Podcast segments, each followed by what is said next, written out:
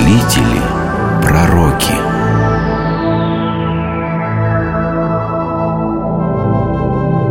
Амвросий, епископ Медиоланский.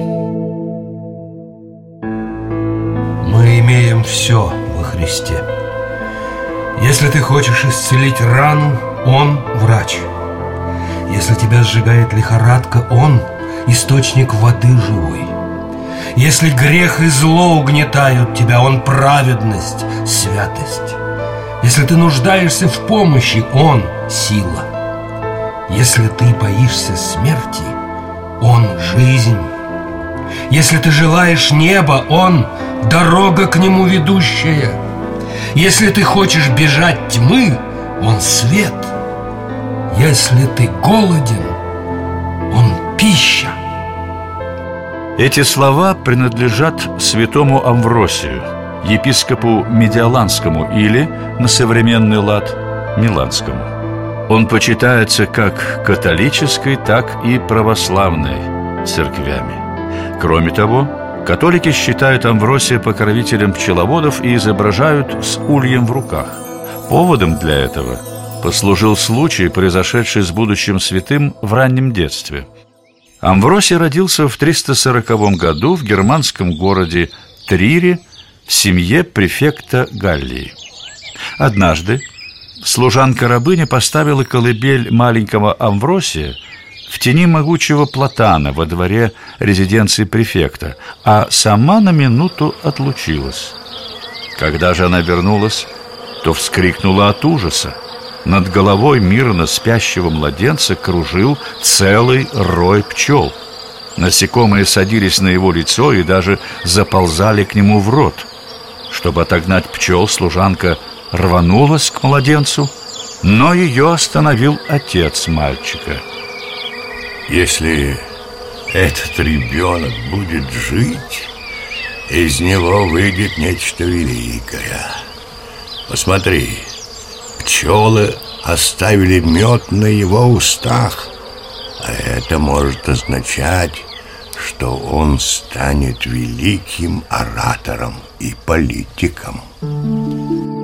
Отец Амвросия вскоре погиб в стычке с врагами, а вдовевшая мать смогла дать ему хорошее образование.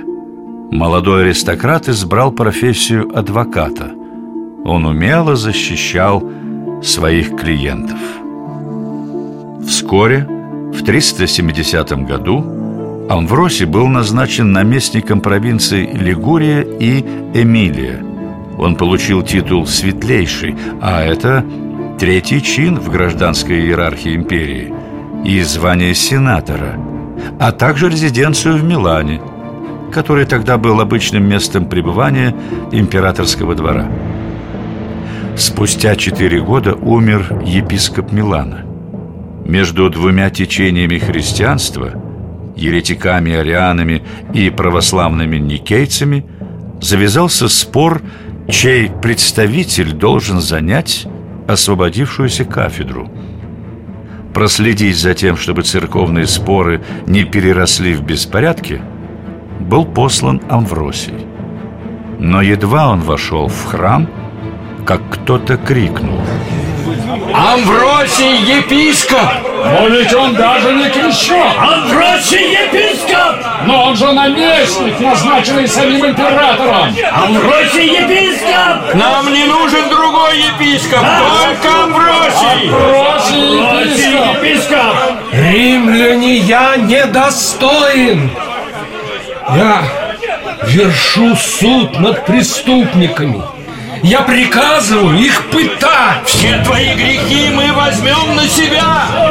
Я недостоин быть епископом Я посвятил себя этому миру Я вожу к себе падших женщин Все твои грехи мы возьмем на себя! Амвросий наш епископ! Новый епископ Милана! Амвросий! Амвросий! 30 ноября 374 года Амвросий был крещен. В течение семи дней он прошел все церковные степени, начиная с низших, а затем в воскресенье 7 декабря рукоположен во епископа. Пасторское служение Амвросия длилось 20 лет. За это время он пережил четырех императоров. Первым из них был молодой император Грациан. О, владыка Амвросий, как я рад тебя видеть! Знаешь, поэт Авсоний прислал мне стихотворную строку о Риме. Вот, послушай.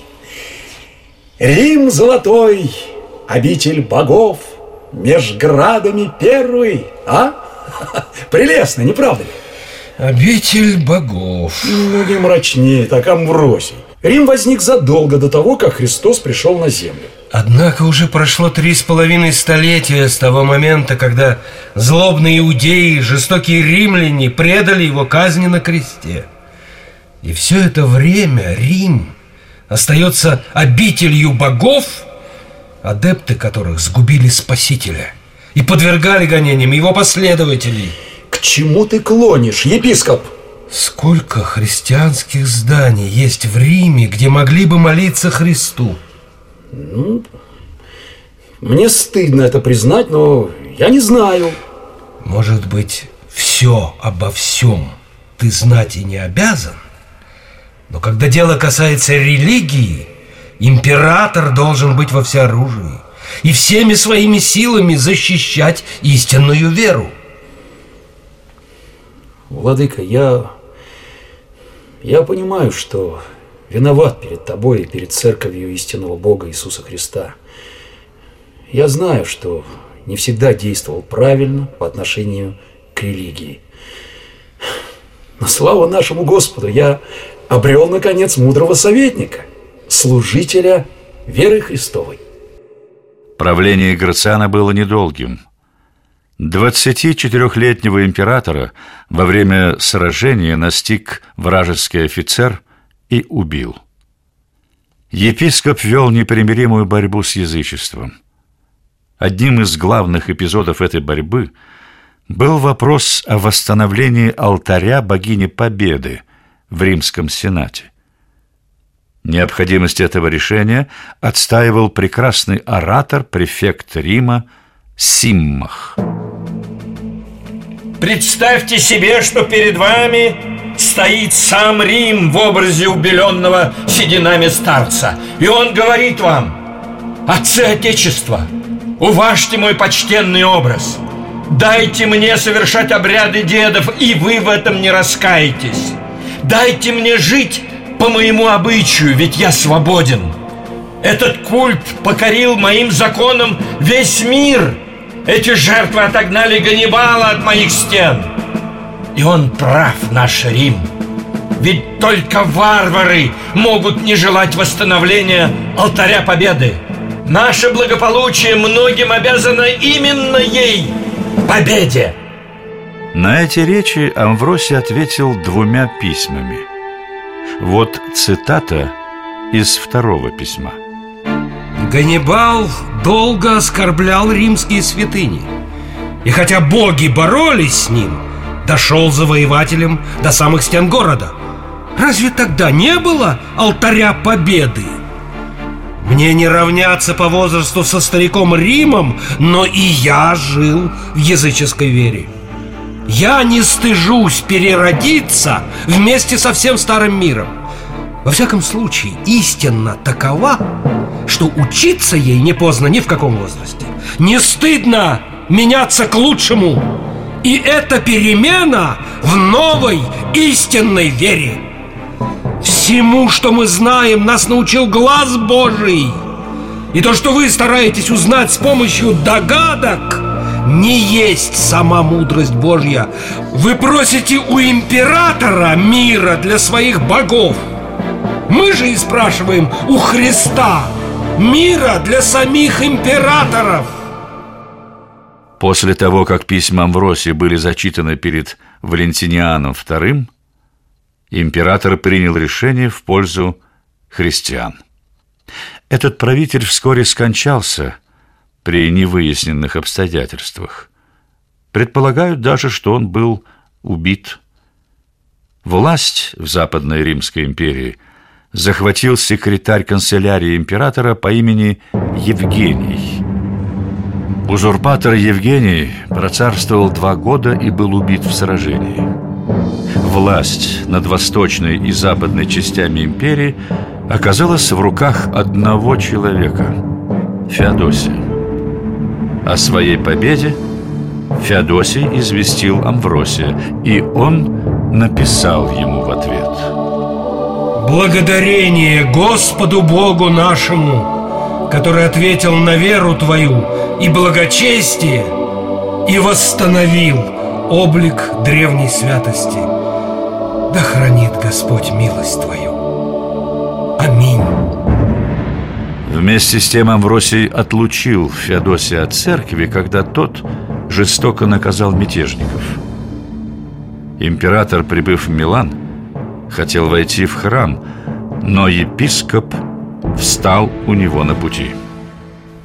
Ты, как кажется, не ведаешь, государь, тяжести причиненного убийства. Отойди же и не пытайся прежнее беззаконие увеличивать другими. Я не восстаю против положенных законов и не покушаюсь беззаконно войти в священный притвор. Но хочу, чтобы ты не закрывал для меня двери, которые Господь отверз всем кающимся. Какое же принес ты покаяние после такого беззакония? Какими лекарствами врачевал ты неизлечимые раны? Твое дело и указать, и растворить лекарства, и врачевать неисцелимое, а мое — принимать предлагаемое. Историк церкви Феодорит Кирский написал, что в 390 году Феодосий в праздник Рождества Христова, сложив знаки своего императорского достоинства, публично принес покаяние в храме и был допущен до причастия. Во время правления Феодосия еретики были поставлены вне закона указами. Язычество было не только побеждено, но и лишалось права на существование. Отношения церкви и государства в лице Амвросия и Феодосия были исполнены гармонией и взаимопониманием. Но жизни человека приходит конец. Бурная государственная деятельность и трудные военные походы подорвали здоровье Феодосия. 17 января 395 года, за два дня до 16-й годовщины своего правления, христианский правитель Римской империи скончался в Милане. Спустя два года епископ Амвросий составлял толкование на Псалом 43.